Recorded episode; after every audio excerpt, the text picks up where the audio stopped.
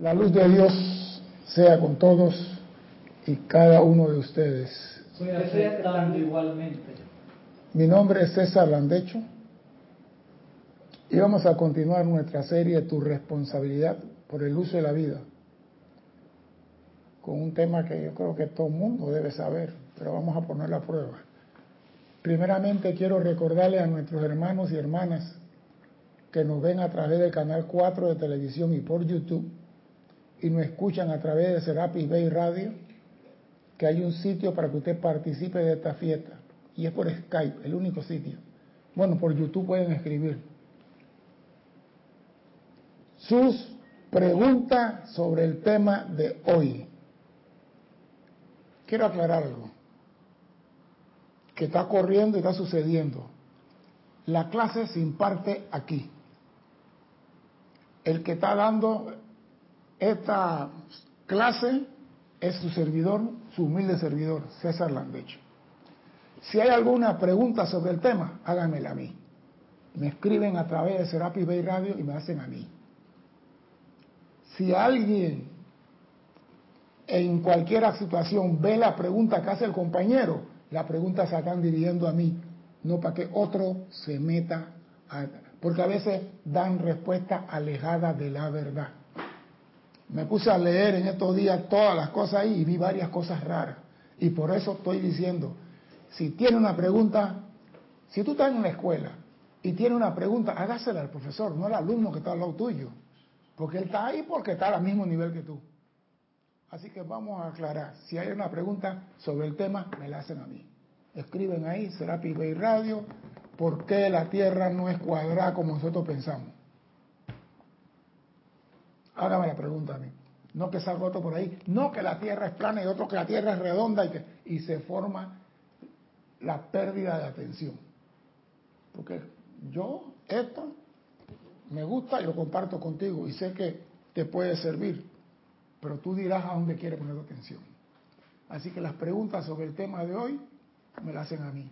Si hay alguna pregunta que surge después de la clase o de un tema que di anteriormente y que tiene alguna duda, César arroba serapisbey punto com, y con mucho gusto la atenderemos. Este universo que estamos viviendo es regulada por ley. Aquí todo es ley. No tenemos un Dios que está con un fusil de francotirador esperando a ver qué está haciendo Nora para dispararle en la cabeza. Dios hizo las leyes y tú cumples con la ley o violas la ley. Y ya dijimos en una clase aquí, si tú vas en un tren y sacas la mano, la brisa, si es un tren de esos balas que van a cuatrocientos kilómetros por hora, la brisa te puede romper el brazo. Si vas en un bote y sacas la mano y la metes, te vas a mojar. Si tú quieres estar seco, deja la mano dentro del bote. Lo que tú hagas violando la ley, tú eres el responsable. Nadie es responsable de lo que tú hagas, porque si dicen, señores, este es el sendero, vamos a caminar de noche por el sendero, y tú quieres caminar por el borde, ese es tu problema. Pero si te caes, no me llames, que yo no te voy a buscar. Porque siempre ha sido así. Yo digo, por aquí es la cosa y por ahí es. Si tú quieres hacer otra cosa, yo te dejo. Si te caes, seguimos. Levántate y arréglatela. ¿Por qué? Porque hay leyes. Y en este universo las leyes se cumplen. Entonces, hablamos de la ley de hay un solo Dios. Una sola presencia. Un solo amor. Una sola energía. Suena bonito. La pregunta es, ¿realmente creemos en eso? ¿Creemos que hay un solo Dios, una sola energía, un solo amor, una sola fuente de todo? ¿Creemos en eso? ¿Tú qué dices? Yo personalmente sí. Tú personalmente sí. Se está cubriendo ya una póliza que ella se... Vamos a poner a prueba si ese sí es verdad. Como es arriba, debe ser abajo. Y como es abajo, tiene que ser arriba. Lo que tú tienes en tu conciencia es lo que vas a ver en tu mundo. tú no puedes tener en tu conciencia algo, perdón, no puedes tener en tu mundo algo que no hayas tenido en tu conciencia. Tú no puedes tener opulencia si en tu conciencia no hay opulencia. Tú no puedes tener felicidad si en tu conciencia no hay felicidad. Tú no puedes tener amor si en tu conciencia no hay amor. Lo que tengas en tu conciencia lo vas a ver en tu vida. Bien, un señor tiene un carro y va para el carro para la oficina todos los días. Y un día el carro tiene un desperfecto y dice, cuando salgo a mediodía lo llevo al taller. Y iba por manejando en la calle, vio un taller ahí, llevó el carro allá, se lo arreglaron y se fue. A los cinco o seis días el carro estaba dando problemas, encontró otro taller y lo llevó a otro taller. Otro señor se lo arregló. Después tuvo un problema con el aire acondicionado y buscó un técnico de aire acondicionado. Cuando llega a la casa, la lavadora no sirve, buscó un técnico. Pero ¿qué sucede? Que el primer técnico llegaba y emparabetaba las cosas y él buscaba a otro técnico. Así vemos que tiene cuatro mecánicos de carro, cinco electromecánicos, tres técnicos de refrigeración, dos fontaneros, cinco técnicos en computadora, Cristian y cuatro más. Y vemos que tiene muchas personas haciendo un mismo trabajo. La pregunta es, si nuestro mundo es diversidad, ¿cómo es posible que podamos tener en conciencia la ley del uno? ¿Cómo es posible que yo puedo tener, amar a Dios como la única presencia, si en mi conciencia tengo diferentes mecánicos, diferentes esto, me pelo en esta barbería hoy, mañana me afeito en otra barbería? Yo no sé, pero yo desde hace eones tengo un solo mecánico, un solo electromecánico, un solo chapistero, y lo que le pase al carro lo llamo y el carro te lo llevo a ti. O sea que en mi conciencia no sabía que tenía la conciencia de uno. Hay personas que tienen, yo he visto a las señoras que van en el carro, salón de belleza, se meten a cortarse el cabello ahí, y después cuando van por otro lado, se meten a otro lado. Entonces tienen varios peluqueros. Si tú tienes la conciencia de diversas personas haciendo un trabajo, ¿cómo tú me puedes decir a mí que tú crees en la presencia una, en la ley del uno, si no tienes esa conciencia? No la tienes. Tú tienes que tener, practicando aquí en el mundo de la forma, un mecánico. Yo tengo un mecánico y cuando llega el momento que ese mecánico no me trabaja, no me cumple, no me satisface, buscaré uno que tenga la capacidad, porque yo no voy a poner mi carro en manos de nadie, porque ese es dos cosas para mí: mi medio de transporte o se convierte en mi ataúd. Porque si un mecánico me hace algo malo y yo voy corriendo a ciento cuarenta kilómetros, me voy de este plano.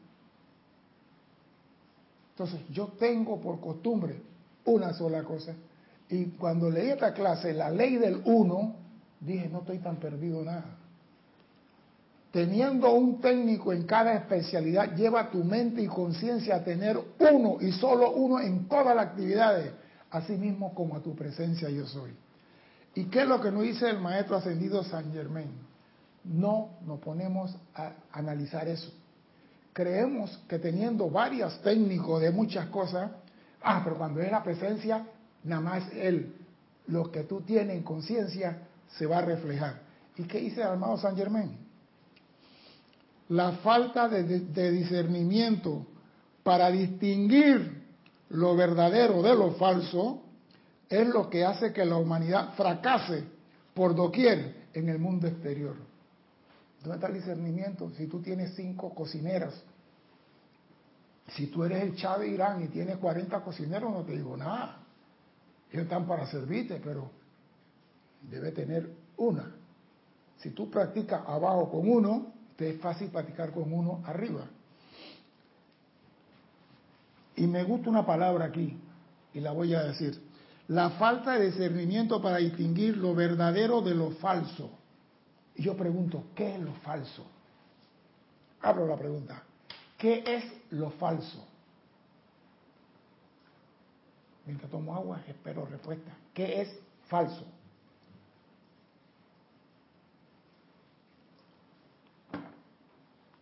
Para ti, ¿qué es falso? Baja el micrófono así porque no de nada. Bájalo, inclínalo. Ahí. Para ti, ¿qué es falso? Bueno, es que eso depende. Eh, puede ser lo incorrecto. No, incorrecto es incorrecto y falso es falso. Son dos mujeres diferentes. ¿Qué es lo Digo, falso? Me, por lo menos a mí me ha pasado. Eh, y he tenido el discernimiento en algunas, algunas veces no. Eh, algunas veces me he ido para la parte incorrecta. Sí, pero esa es, pero, esa es pero la lo he tenido. ¿Mm? Pero digo, mira lo que dice el, mira lo que dice el maestro. La falta de discernimiento para distinguir lo verdadero de lo falso. Acá hay dos cosas. Entonces, yo pregunto, ¿qué es lo falso? ¿Qué es lo falso? Es la pregunta. Lo que no viene de la presencia. Lo que no viene de la presencia, me gusta, pero no. ¿Hay alguien ahí valiente en el chat, Cristian? ¿Están escondidos detrás de la puerta todavía?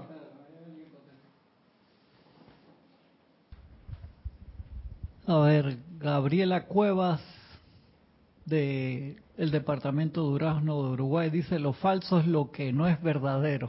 ¡Qué linda! No se define algo por lo que no es. No, pero yo sé que no tiene, se define. Tiene un par más acá. De Yanira López Brito, de Tabasco, dice... Ah, no, está saludando, pensé que había contestado. Carlos Velázquez de Cypress, California, dice, la luz de Dios es con todos y cada uno. Igualmente, yo estoy hermano. aceptando igual. Falso en la ilusión, la no verdad, la imperfección. Epa, mira, parece mentira. Falso es la ausencia de verdad. Así como la oscuridad es ausencia de luz. Fal- ¿Por qué? Porque dice... que en toda gran verdad hay una mentira oculta, y en toda gran mentira hay una verdad oculta, y en toda falsedad hay una verdad. Y voy a explicarle el porqué. Dime, Cristian. A ver, tienes acá, dice Juan Marte Sarmiento de Colombia, dice, lo falso es lo opuesto a la verdad. Es, bueno, digo, es que está en lo correcto, pero la verdad, la, la, la respuesta es, lo falso es ausencia de verdad, no lo opuesto. Es ausencia de, porque la oscuridad no es lo opuesto a la luz, es ausencia de luz. El estudiante tiene que hablar con propiedad. ¿Algo más? Sí, Gloria Esther Tenorio, por favor, póngame de dónde me están escribiendo, por favor. Cada sí. vez que, que escriben igual, por favor. Eh, dice, Dios los bendice, para mí falso es algo irreal, que no existe. Eso, o sea, gusta. Mira un ejemplo, para que vea cómo es esto. En una religión, no voy a mencionar, pero el que tenga conocimiento que saque su conclusión, el hombre para ver la cara de Dios tiene que cortar una parte de su cuerpo. El hombre, según esa religión, para ver la cara de Dios, tiene que cortar una parte de su cuerpo.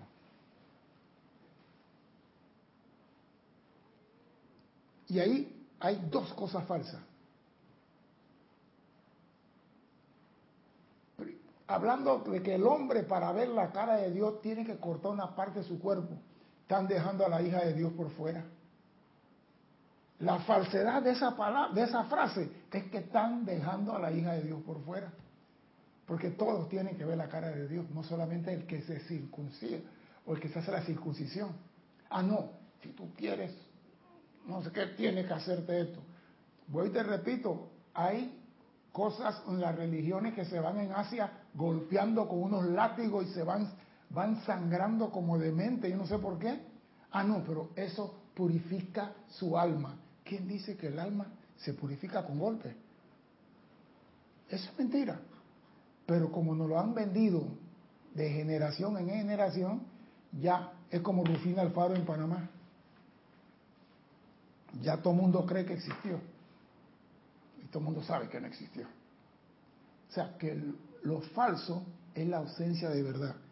Y dice el maestro, todo aquel que tome la determinación de alcanzar la perfección, la perfección tendrá que entrenar entrenar la actividad de su mente a no escuchar ninguna otra voz que no sea la de su magna presencia yo soy. Porque ahí está el problema. Como yo tengo tantos mecánicos y tengo tantas cosas, cuando la presencia me habla, no la escucho. Porque tengo la atención dividida en muchas cosas. Y una cosa que la presencia sí sé que es súper celoso. Si tú no tienes atención en él, no estás con él. Y esto está clarito aquí. Tendrá que aceptar únicamente su sabiduría y obedecer únicamente a sus indicaciones. Tendrá, oído, que aceptar. Suena obligación, ¿eh? Tendrá que aceptar únicamente, oído, no es que posiblemente, únicamente su sabiduría y obedecer únicamente sus indicaciones.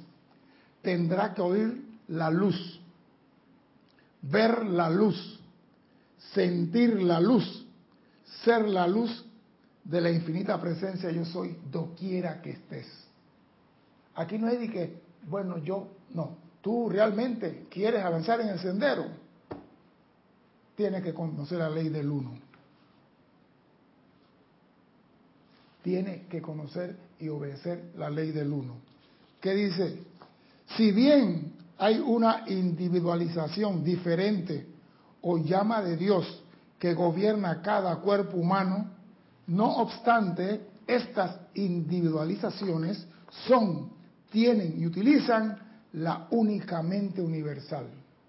O sea que ya nos están diciendo que hay una sola mente universal y que nosotros tenemos parte de esa mente en nosotros. Entonces, si nosotros tenemos una mente y esa mente es universal y tú quieres tener la bendición de esa presencia y la opulencia de esa presencia, tienes que dejar en este mundo del físico de tener diversidades de cosas, de personas, y anclarte en uno. Practica en lo pequeño para que en lo grande te vaya fácil. Tienen y utilizan la única mente universal, sustancia y sabiduría y poder. Es así como no hay más que una mente, un Dios, una sustancia y un poder, siempre a la espera de que se actúe conscientemente sobre él y de ser dirigido por la magna presencia yo soy a través de la mente consciente o actividad externa del individuo. O sea que están diciendo, tú realmente quieres avanzar en este sendero, hay un Dios, una sola presencia, no importa, todos somos diferentes, pero tenemos una sola conciencia, una sola mente. Tú puedes pensar diferente a mí, pero terminemos una sola mente, la, la mente universal. De, manera, de mantenerse armoniosos los pensamientos y sentimientos de la personalidad, entonces la magna presencia yo soy expandirá su perfección a través de la actividad externa del individuo. De mantenerse armonioso. ¿Tú te imaginas cuando tú tienes un mecánico aquí y el carro no te queda bien y vas de otro mecánico y después, no, que la manguera que me puso no era la original y me está botando aceite? ¿Tú estás armonioso? Pero si tú tienes un solo mecánico, tú no tienes que pelear con él. Tú le dices, ahí te dejo el carro, ese es tu problema ahora. Mi problema es pagarte a ti, pero tu problema es repararme el carro. Y tú le dejas la llave de repuesto y te vas, me llamas. Y como tú has hecho una relación con ese mecánico y ya él tiene años de tratar contigo, él te va a ser leal, no fiel, leal. Te va a decir, esta pieza no la puedo reparar, hay que comprarla. Pero yo vi una vez una señora, para que vea cómo es esto, la señora fue al, al, al mecánico y el carro tenía la correa que hacía un escándalo, la correa de la, del abanico, del power steering. Y la señora me dice a mí, fui allá y me dijeron que tengo que cambiar la balinera y tengo que cambiar no sé qué, y que tengo que cambiar, y yo me quedé mirando y digo, ¿y quién te dijo eso? Un mecánico allá en un taller. Yo le digo, pero ¿no te dijeron qué es lo que tenía? La... Dice, sí, porque tengo que cambiar la balinera, porque está haciendo bulla la balinera, y tengo que cambiar la, el, el, el, el, ¿cómo se llama? el, el, el, el, el abanico ese que enfría el motor. Y yo me le quedé mirando y yo digo, espera un momentito. Yo fui, agarré en el carro mío un galón de agua, arranqué el carro y le eché agua a la manguera. Se le fue la bulla al carro. ¡Con agua! Sí, señora, la manguera está reseca. El mecánico quería que tú cambiaras todo eso.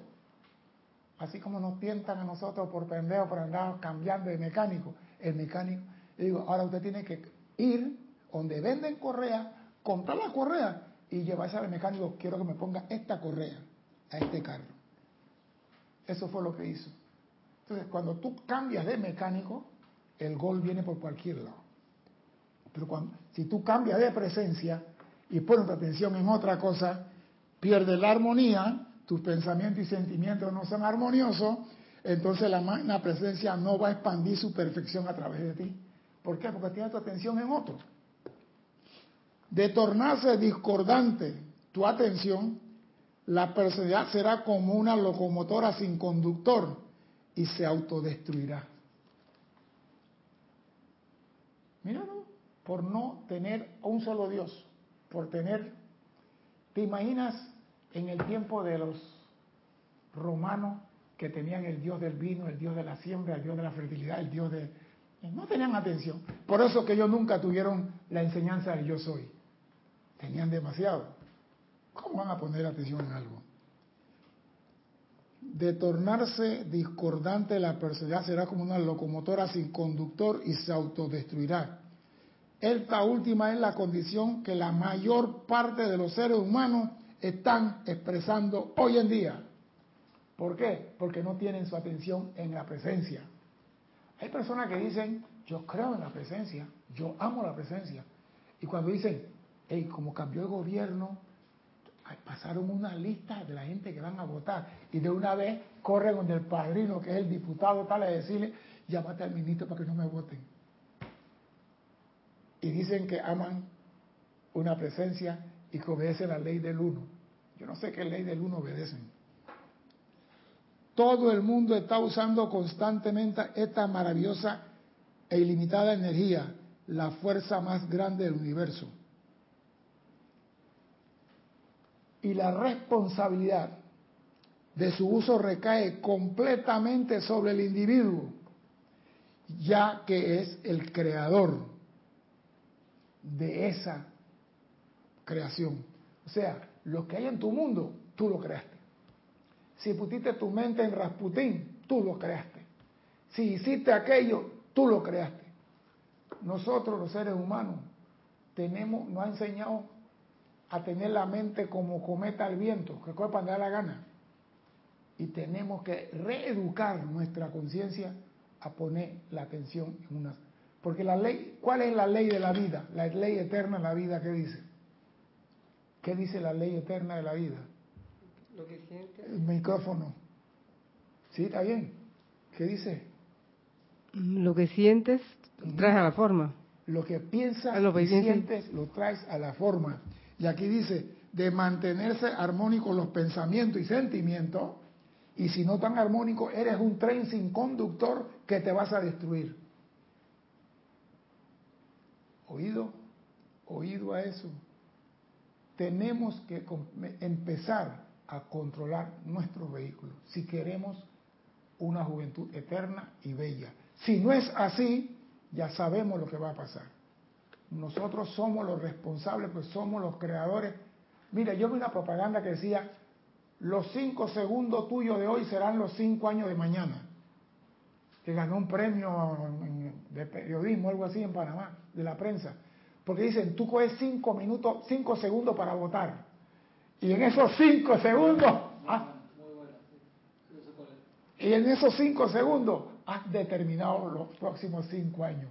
Si tú pones tu atención en otra cosa que no es la presencia, estás poniendo tu, tu vida en el futuro en peligro. ¿Por qué? Si nada más hay una sola fuente, una sola presencia, ¿tú qué haces poniendo tu atención en otro? Dime, Enrique. ¿Puedo pasarlo? Sí, sí, sí, cómo no.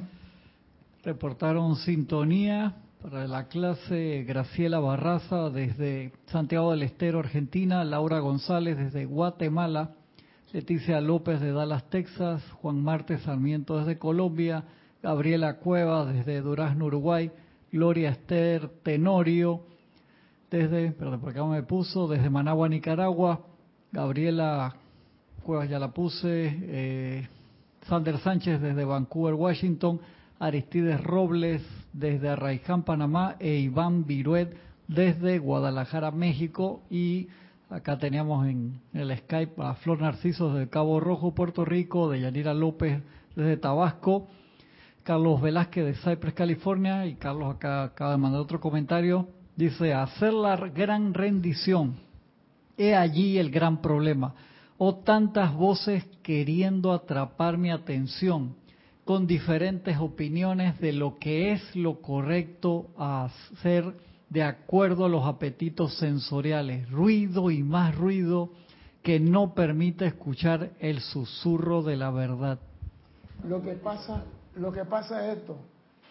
Nosotros hemos sido criados de una forma. Yo puedo hablar de mi sobrino, mi hermano, a ver, segundo después de mí. Él se metió evangélico después de ser un hombre de mundo, se metió evangélico. Y cuando nacieron sus hijitos, lo llevaba a la iglesia, los sábados y los domingos a la iglesia. Y los muchachitos se recitaban de memoria el, el salmo tal y el salmo esto. Y yo le pregunté, ¿por qué tú llevas a la iglesia? Es que ellos tienen que seguir las... Yo digo, ¿lo estás obligando? No, no, no, si ellos van voluntarios, ¿verdad que van voluntarios? Está bien. Cuando el hijo mayor de él llegó a la universidad, que hoy día es abogado, cuando llegó a la universidad le dijo, papá, ¿sabes qué pasa, papá? Yo no quiero ir más a esa iglesia. Se metió como sesenta mil puñaladas, mi hermano. Y yo le digo, ¿qué te pasó? Tú no sabes lo que me está diciendo fulano, que él no quiere ir. Yo te lo di hace como quince años atrás. Tú llevas al niño a la iglesia porque está chiquito y no tienes con quién dejarlo. Pero después le tienes que preguntar, ¿tú estás de acuerdo? ¿Estás entendiendo esto? ¿Tú estás comprendiendo? Porque nos pasa a todos lo mismo. Hay personas que agarran un libro. Vamos a hacer la prueba. El, la parábola dice, comerás el pan con el sudor de la frente. ¿Qué significa eso? ¿Qué significa eso? ¿Qué significa eso? Tienes que trabajar, buscarlo. No. Eso no. Ahí dice, comerás el pan con el sudor de la frente. Ahí no dice, trabajarás. ¿Qué pasó ahí? Lo que sucede es que no sabemos leer. Toda escritura... tiene siete niveles. Toda escritura tiene siete niveles.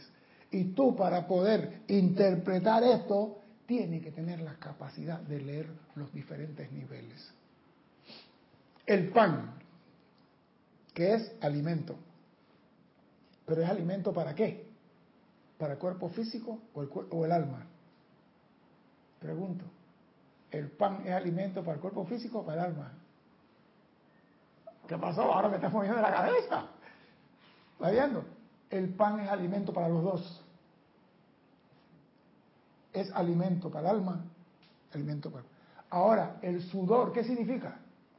Que tengo que hacer un esfuerzo, tengo que agitarme, tengo que moverme para lograr el alimento de mi alma o de mi cuerpo.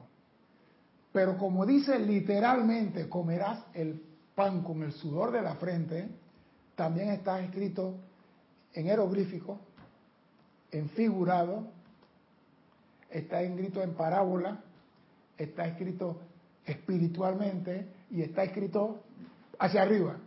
Entonces, cuando usted está leyendo la enseñanza de los maestros ascendidos y usted lee algo, tiene que buscarle en jeroglífico, en parábola o en, en cualquiera de las formas, los niveles, como lo llamo yo, que el maestro quiso decir aquí.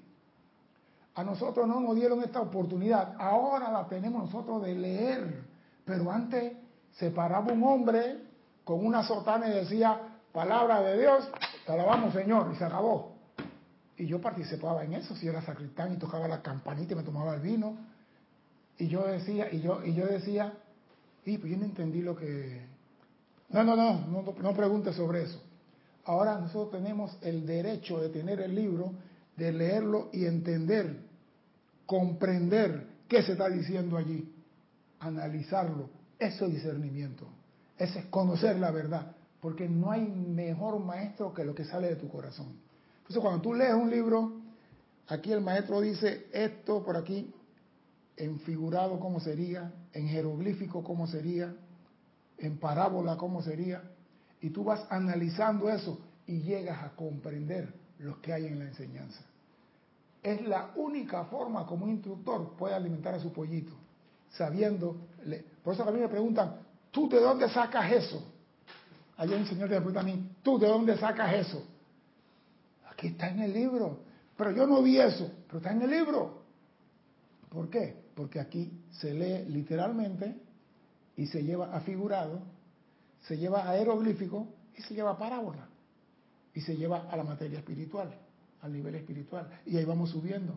Pero si tú puedes entender las primeras cuatro, no hay nada oculto en un libro para ti. Y tenemos ese privilegio. Ya se acabó que nos digan nosotros, persígnate. Y nosotros nos persignamos sin saber por qué. Ya eso pasó, estamos en el siglo veintiuno. Tú tienes el derecho de saber lo que estás comprendiendo y qué te están diciendo. Y si no entiendes, pregunta. Por eso es importante, cuando se lee, se lee con calma. Por eso es importante cuando alguien está hablando, poner atención, no estar chateando lo que está diciendo el otro, porque tú tienes que escuchar para poder comprender y poder ver. Esto lo dijo en figurado, esto lo dijo en parábola, esto lo dijo en no sé qué. Porque digo, tú estás comprendiendo ya. Y cuando tú dominas eso, no hay secreto para ti en la enseñanza. Repito, la responsabilidad por el uso de la fuerza más grande del universo recae completamente sobre el individuo, ya que él es el creador. De utilizarse esta tremenda energía con el entendimiento consciente del amor, sabiduría y poder de la magna presencia yo soy, el individuo solo podrá expresar liberación, perfección y maestría. Y eso es lo que nosotros queremos para todos. De utilizarse la tremenda energía que mueve el universo y que está en el aire que pasa a través frente a nosotros, de utilizar esa tremenda energía con entendimiento consciente del amor, porque en este universo todo es amor, todo es amor, todo vino el amor y todo volverá el amor, no hay nada que no sea amor. Por eso el que manifiesta amor tiene todo. Ah, no, yo quiero tener amor, pero no lo quiero manifestar. Estoy pensando en el caballo de la séptima carrera el domingo, que va... Ah, pero el, el hijito está ahí. No, no, no, hablo contigo después. Estoy leyendo las cosas del hipódromo. ¿Cómo vas a tener amor? Doquiera que está tu conciencia, ahí está tú, y en eso te conviertes. Repito.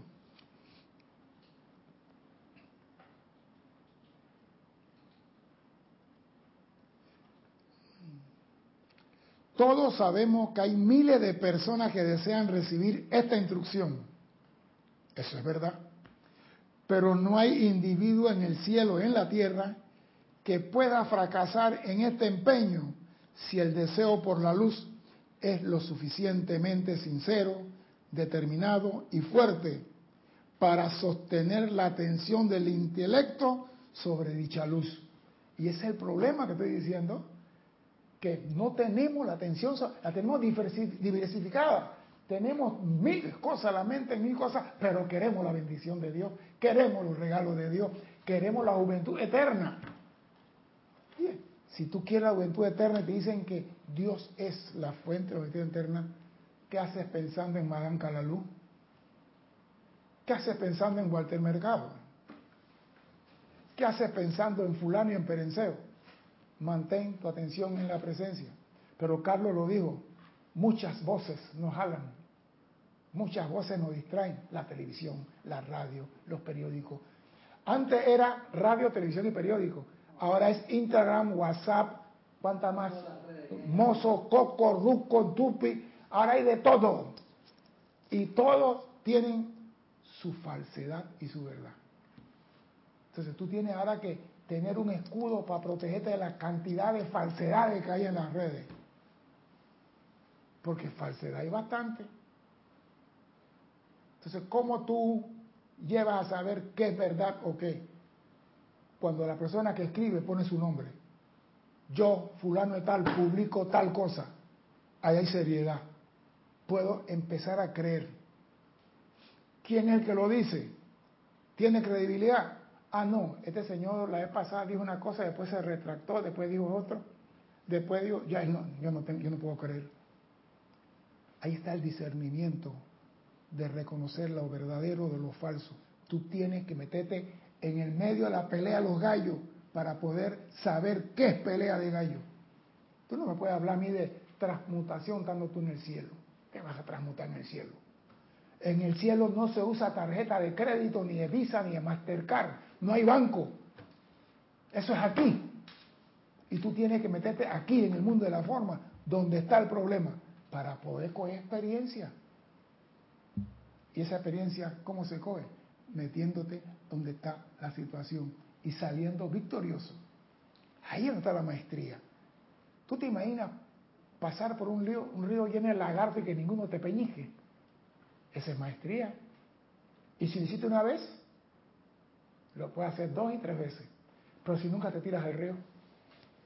Ay, no, porque los maestros dicen que en el, el Nilo hay lagartos y si me tiro a las cinco de la mañana me pueden morder, así que mejor me voy del templo. Hey, si, si tu destino es que te madrugue un lagarto, te va a madrugar durmiendo en tu cama. Yo me acuerdo, digo, yo no sé dónde sacaba yo las cosas antes, antes de entrar en esta enseñanza. Mi mamá era muy religiosa, ¿no? Pero le tenía, entonces me regañaba a mí. ¿Tú qué haces metido en avión? Yo no parí un hijo para que ande en avión. Yo no parí un hijo para que ande con un tanque buceando en el mar para que se lo coma un tiburón. Mamá, ningún tiburón me va a comer a mí. ¿Cómo que no? El tiburón no sabe quién es quién, ni quién es hijo de nadie. Es el tiburón. Y llegó el momento que mi hermana en Estados Unidos, señora, ¿y usted cuándo viene para acá? Mi mamá, yo en avión, tú estás loca. Yo para allá no voy. Y yo me le quedaba mirando, ¿no? Y mi hermana, César, ¿tú puedes convencerla? Yo digo, sí. ¿Tú quieres que la convenza de verdad? Sí. ¿Le va a doler? ¿Tú quieres que la convenza? Ok. Mira, mamá, ¿usted cree en Dios? Y dice, claro que sí. Yo digo, no seas hipócrita. Hombre. A mi mamá le dije, no seas hipócrita. Usted no cree en Dios. Porque si usted creyera en Dios, usted se monta en ese avión con Dios como copiloto, la lleva al fin del mundo y la trae para atrás. Usted no cree en Dios. Usted es una mentirosa. A los cinco días dije, dice mamá que le consiga el pasaporte. O sea que a veces hay que sacudir a la gente y la gente no le gusta. Pero hay que hacerlo. A veces yo hablo, yo sé que yo soy que sacude, a mí me dice sorpresa. Me sacude la calza. Pero a veces hay que hacerlo para que la gente despierte porque estamos dormidos. Y no creemos en la ley del uno. Y si no abrazamos la ley del uno, nunca vamos a tener la paz, la felicidad y la alegría que responde a nuestro amor a la presencia. Mira, estaba leyendo en este, en este libro. Dice, no hay nada supremo salvo Dios. La presencia yo soy. En este libro. Y me puse, y esa, se me grabó esa frase. No hay nada eterno ni, ni real, sino el Cristo. No hay nada verdadero, sino la luz. Estos tres son el uno, la ley del uno. Y todo lo demás es sombra. Entonces, ¿tú qué quieres en tu vida? ¿Sombra o luz o la manifestación del Cristo? Tienes que definirte. Dime, Cristian. Reportó sintonía también Janet Conde desde Valparaíso, Chile, Brenda Barrios desde Villalucre, Panamá, y acá Irene Añez me, nos dice, buenas noches, yo pienso que cuando se tiene la divina presencia cada instante tendremos juventud eterna y muchas cosas más. Dios los bendice y sigan dando sabiduría desde Venezuela. Saludos a todos. Gracias. Es que tiene que ser así. Un niño necesita algo, acude a papá, ¿no, verdad? Y papá, para el niño es Dios. Papá para el niño es Dios. Nosotros cuando necesitamos algo, ya que somos personas adultas y conocemos la enseñanza, pongamos la atención en la presencia. No la dividamos en segmentos de que una quinta parte para acá, una dos terceras partes para acá. Porque esa división no es lo que le gusta a la presencia. quiere la atención individual, totalmente sobre él. Hay personas que logran esto. Todo lo que hacen, primero Dios. Todo lo que van a hacer, voy a arrancar el carro, primero amada presencia, arranco el carro. Voy a cocinar esta comida, amada presencia. Siempre, ¿cómo, ¿qué es lo que hacía el hermano Brother Bill? Brother Bill, todo lo que iba a hacer, primero invocaba la presencia, la práctica. Nosotros no practicamos la presencia y creemos en la ley del uno, que nos venga toda la bendición de Dios y que tengamos eterna juventud. ¡Mentira, hombre! No la queremos. Yo me acuerdo de una persona que vino aquí y dice, yo no voy a usar más la llama de la ascensión. ¿Por qué? Porque si, y, y haciendo, entonces, ¿cómo queda mi mujer, mis hijos? Y... yo me pregunté, ¿qué haces aquí? Tú podrás correr, podrás tener cuarenta mujeres, ochenta hijos, podrás ponértelo, tienes que ascender. Si no en esta, en la próxima, pero tiene que ascender. Porque la única forma de volver a casa es por ascenso. No puede hacer otra.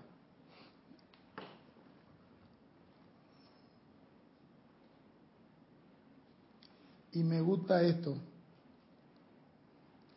Dice el maestro, hay miles de personas que desean recita de atención, eso es verdad, pero no hay individuo en el cielo de la tierra que pueda fracasar. Si pone su atención sobre la luz. Esta tiene que ser la idea suprema de la vida sobre la cual se enfocará la totalidad de la propia energía del individuo. Repito, si tú quieres alcanzar la perfección, tienes que poner tu atención en la luz, convertirte en la luz, ser la luz, vivir la luz, ver la luz y tener la presencia de la luz. Y dice, esta tiene que ser la idea suprema de la vida, sobre la cual se enfocará la totalidad de la propia energía del individuo. Aquí no hay términos medios, ni cuarta parte, ni nada. La totalidad de la energía del individuo. ¿Sabes lo que significa esto? Aquí no es que el noventa y nueve por ciento y gané. Aquí es cien o nada. Te estoy diciendo que Dios es un Dios celoso. Él quiere tu atención en el cien por ciento. Entonces, como la sociedad nos enseña a diversificar nuestra atención, leemos tal periódico y leemos el otro periódico y leemos tal cosa y leemos esto, vemos tal canal de televisión, cambiamos para otro canal y cambiamos. Estás hablando de fidelidad. Epa, esa es la clave. Si tú no tienes eso, no te vistas, que no va para más periódico. Entonces, dice, bueno, servirá de algo tener un noventa por ciento de fidelidad a Dios. ¿A ti te gustaría que un avión despegara contigo al noventa por ciento? Oh, que tu, que tu mujer te sea noventa por ciento fiel. Bueno, hay algunas que son ochenta y cinco por ciento.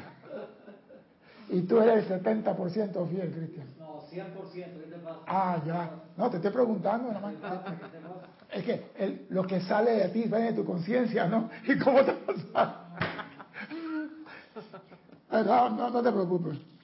Si los seres humanos buscan la luz con un ojo y el placer de los sentidos con el otro, no recibirán mucha luz. ¿Oído? Si los seres humanos buscan la luz con un ojo y el placer de los sentidos con el otro, no recibirán mucha luz. Digo, el maestro está muy cariñoso, pero está pegando duro. Está pegando duro. Lean parábola y lean figurado, o escuchen. Los grandes maestros ascendidos han llegado a ser perfectos y todopoderosos por espaciarse o pensar en la perfección y obedecer la ley una de la vida. Los maestros ascendidos manifiestan perfección por respetar la ley una de la vida. Y la ley una de la vida es el amor.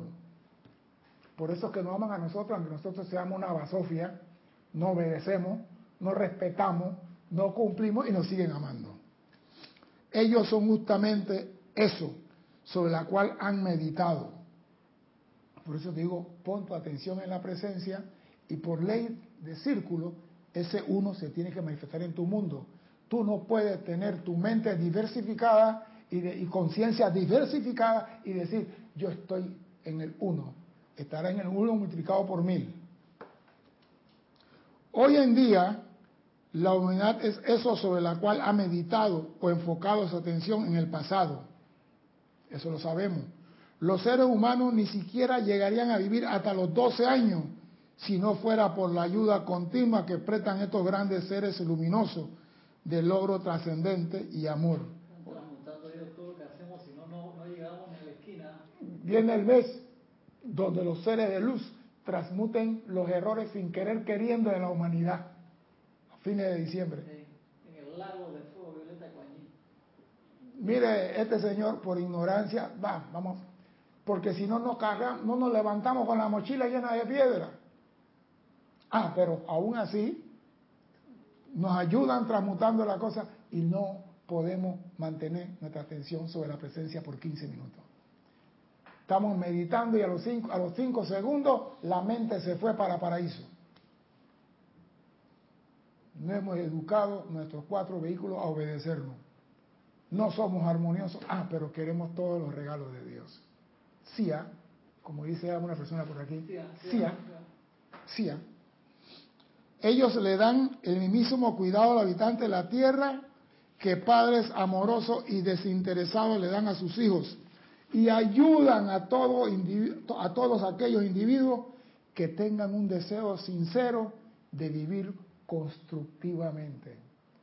Tú quieres hacerlo, porque digo, nadie puede medir, y eso, en eso voy a ser claro, nadie puede medir el talento de otro en porcentaje,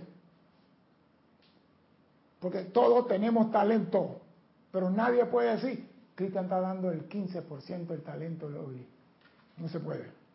Yo puedo decir, Cristian está frío o está al máximo. Pero cuantificar y decir el porcentaje de talento, nadie puede. Nadie puede medir el deseo sincero mío hacia mi presencia. Porque tú no puedes leer mi aura. Tú no puedes ver mi corazón. Tú no puedes ver mis sentimientos. Hay personas que no hablan y llaman a Dios más que a los escandalosos y bulleros. Tú lo ves callado. Y tú esa persona que pasa y tú dices, wow, esta persona no dice nada, pero su desplazamiento, es, inclusive su andar es armonioso. En cambio, tú ves a los otros, sí, porque esto y el otro, y Satán y cuantas cosas, y tú, uh-huh, échale agua al fuego que está ardiendo. Ni siquiera hace una sopa. ¿Por qué? Porque tú no puedes medir el amor del hombre a la presencia. Lo que sí puede ver, la huella que él va dejando cuando va caminando. Eso sí lo puede ver. Y podrá ver si la huella es profunda o si la huella es superficial. Porque el hombre cuando está en Dios, las huellas no son profundas.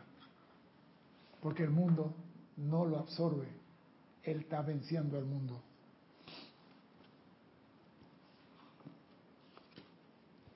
Tales personas siempre cuentan con la oportunidad de sintonizarse y hacer contacto con la magna presencia yo soy en su propio interior, anclarse en la perfección y así entrar igualmente al estado ascendido si tienen la determinación suficiente. Aquí no es que la ascensión nada más son para los blancos o para los negros. Aquí cualquier ser humano puede lograr esto con cero conocimiento de la ley. ¿Por qué? La determinación, yo quiero eso. Yo siempre he dicho, cuando el hombre quiere, el hombre puede. ¿No es el que subió montaña arriba y abajo? Este, ¿cómo se llama? David Lloyd. David Lloyd, David Lloyd no sabía nada. Cero, bolero. Nada. Pero tenía una determinación. Sí. Yo voy a encontrar a ese hombre y yo voy a ascender.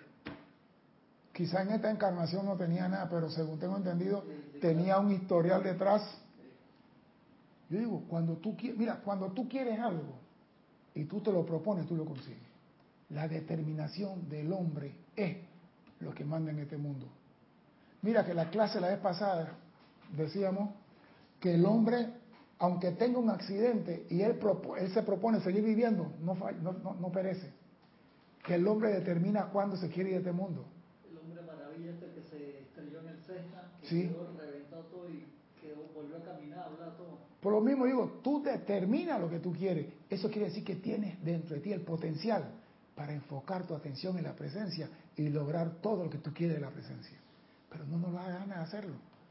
¿Por qué? Porque nos, nos acostumbraron a ser mendigo espiritual. Que todos nos lo hagan y que todos nos lo regalen. Yo estoy viendo aquí en Panamá, se gastan cuarenta y dos millones de dólares al año reparando escuelas. cuarenta y dos millones de dólares se gastan en este país reparando escuelas. De dos mil seiscientos millones que tiene el Ministerio de Educación por año, se gastan cuarenta y dos reparando escuelas.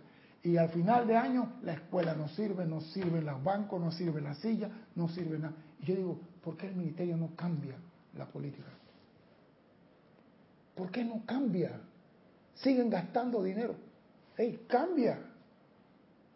Crea, inventa, tú tienes la capacidad.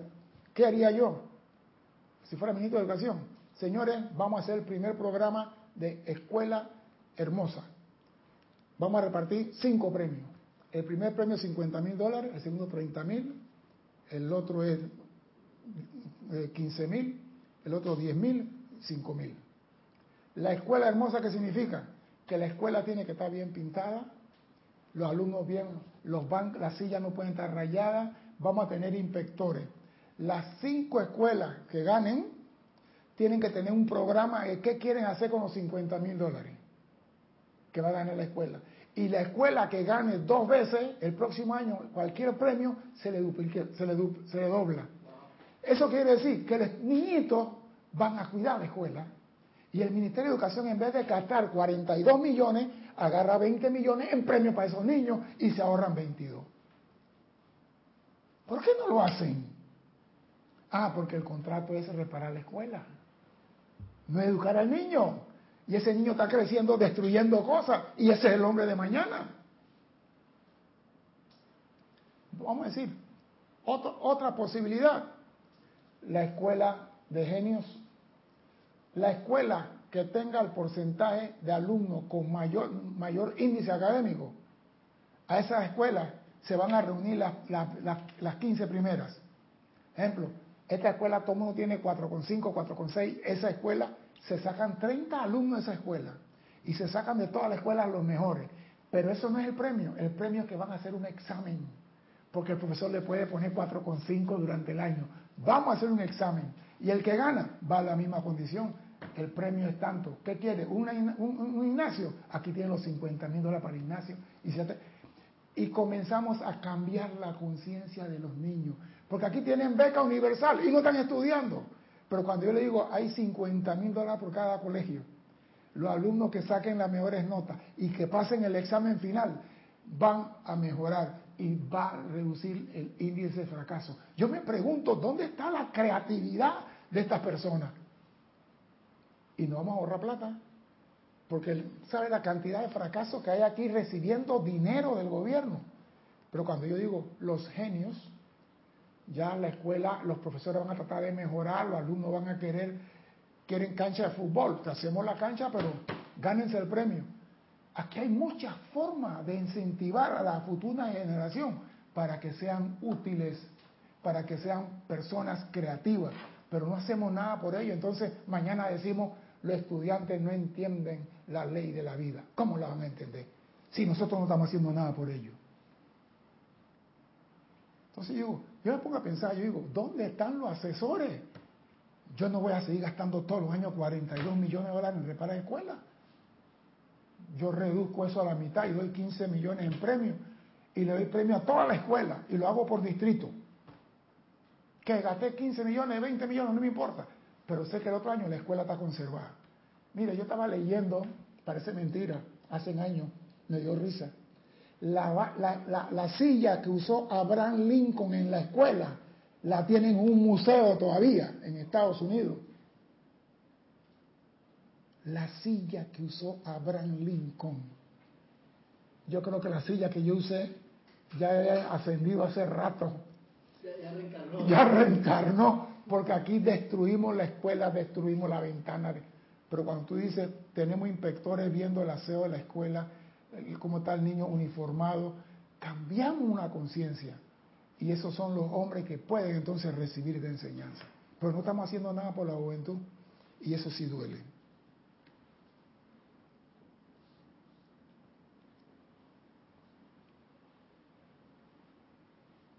Cuando el, cuando el individuo se determina a expresar la perfección de la vida, tiene que ser lo suficientemente leal a su propia presencia yo soy para acuerpar su propio decreto frente a toda la experiencia externa.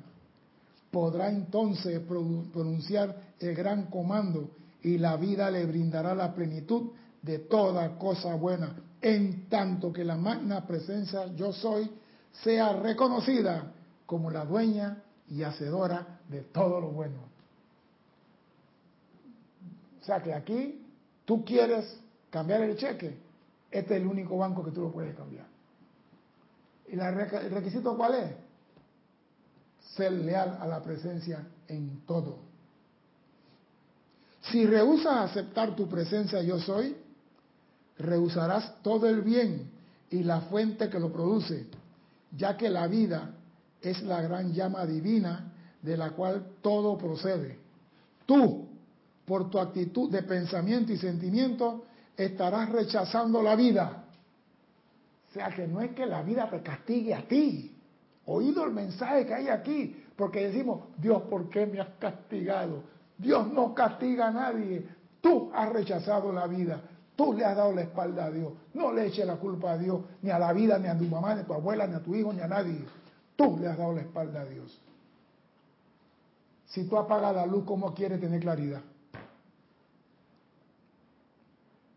De allí que la desintegración es la experiencia autoescogida que el individuo permite que la actualidad externa de su conciencia le imponga a su propia corriente de vida.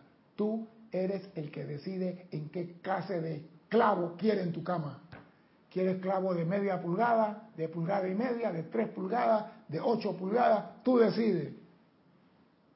La presencia no tiene nada que hacer con eso.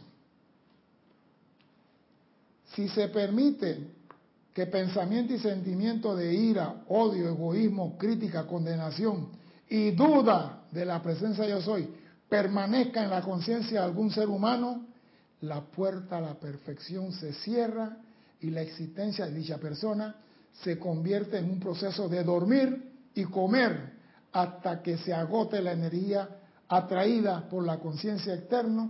Entonces el cuerpo del individuo se descompone. Tú quieres vida eterna, ya sabes cuál es la fuente. Tú quieres juventud, ya sabes cuál. Tú quieres opulencia, ya sabes cuál es la. Lo que tú quieras, no hay. Mira, eh, yo, yo siempre he dicho, la presencia tiene un Walmart, él vende de todo, pero tiene que usar la tarjeta de crédito de él. Todo lo que tú quieres, él la tiene, pero tiene que usar la tarjeta. Tú no puedes ir con la tarjeta de De, de, de, de ¿cómo es? Pa, pa, me, PayPal, ¿cómo es? PayPal a la, a, a, a, al almacén de la presencia tiene que ir y, la, y las condiciones las pone él. Luego el individuo hace otro esfuerzo por expresar la plenitud de la perfección a través de otro cuerpo. Continúa con esfuerzo durante eones de ser necesario hasta expresar la plenitud de dicha perfección. O sea, tú puedes darle vuelta al mundo todo el tiempo que quieras. No vas a tener la perfección de Dios hasta que no manifieste a plenitud dicha perfección. Yo creo que esta clase es la más suave que se ha dado, porque nos están diciendo qué es lo que tú tienes que hacer para usar la tarjeta de crédito del almacén de la presencia. No te está diciendo que tú, no, usted quiere entrar al almacén, este es un club selecto. Usted quiere entrar al almacén, mira que no hablo de entrar al reino del cielo, entrar al almacén de la presencia y sacar todo lo que tú quieres. Te acabo de leer los requisitos: conciencia, lealtad, pensamiento, sentimiento amoroso, la ley del uno, tu atención sobre la presencia. Tómalo o déjalo, pero no le eches la culpa a la vida. La vida no es cruel con nadie. La vida es maestra. La vida te enseña si sabes interpretar los jeroglíficos. Y te están diciendo hoy, tú tienes derecho a usar la tarjeta de crédito cósmica, pero en un solo almacén. Y ese almacén es la casa del tesoro de la presencia yo soy. Si quieres, ya sabes cómo entrar. Si no, seguirá dando vuelta por eones hasta expresar la plenitud de dicha perfección. Mi nombre es César Landecho. Gracias por la oportunidad de servir y espero contar con su asistencia el próximo martes a las diecisiete treinta hora de Panamá. Hasta entonces, sean felices. Muchas gracias. Gracias.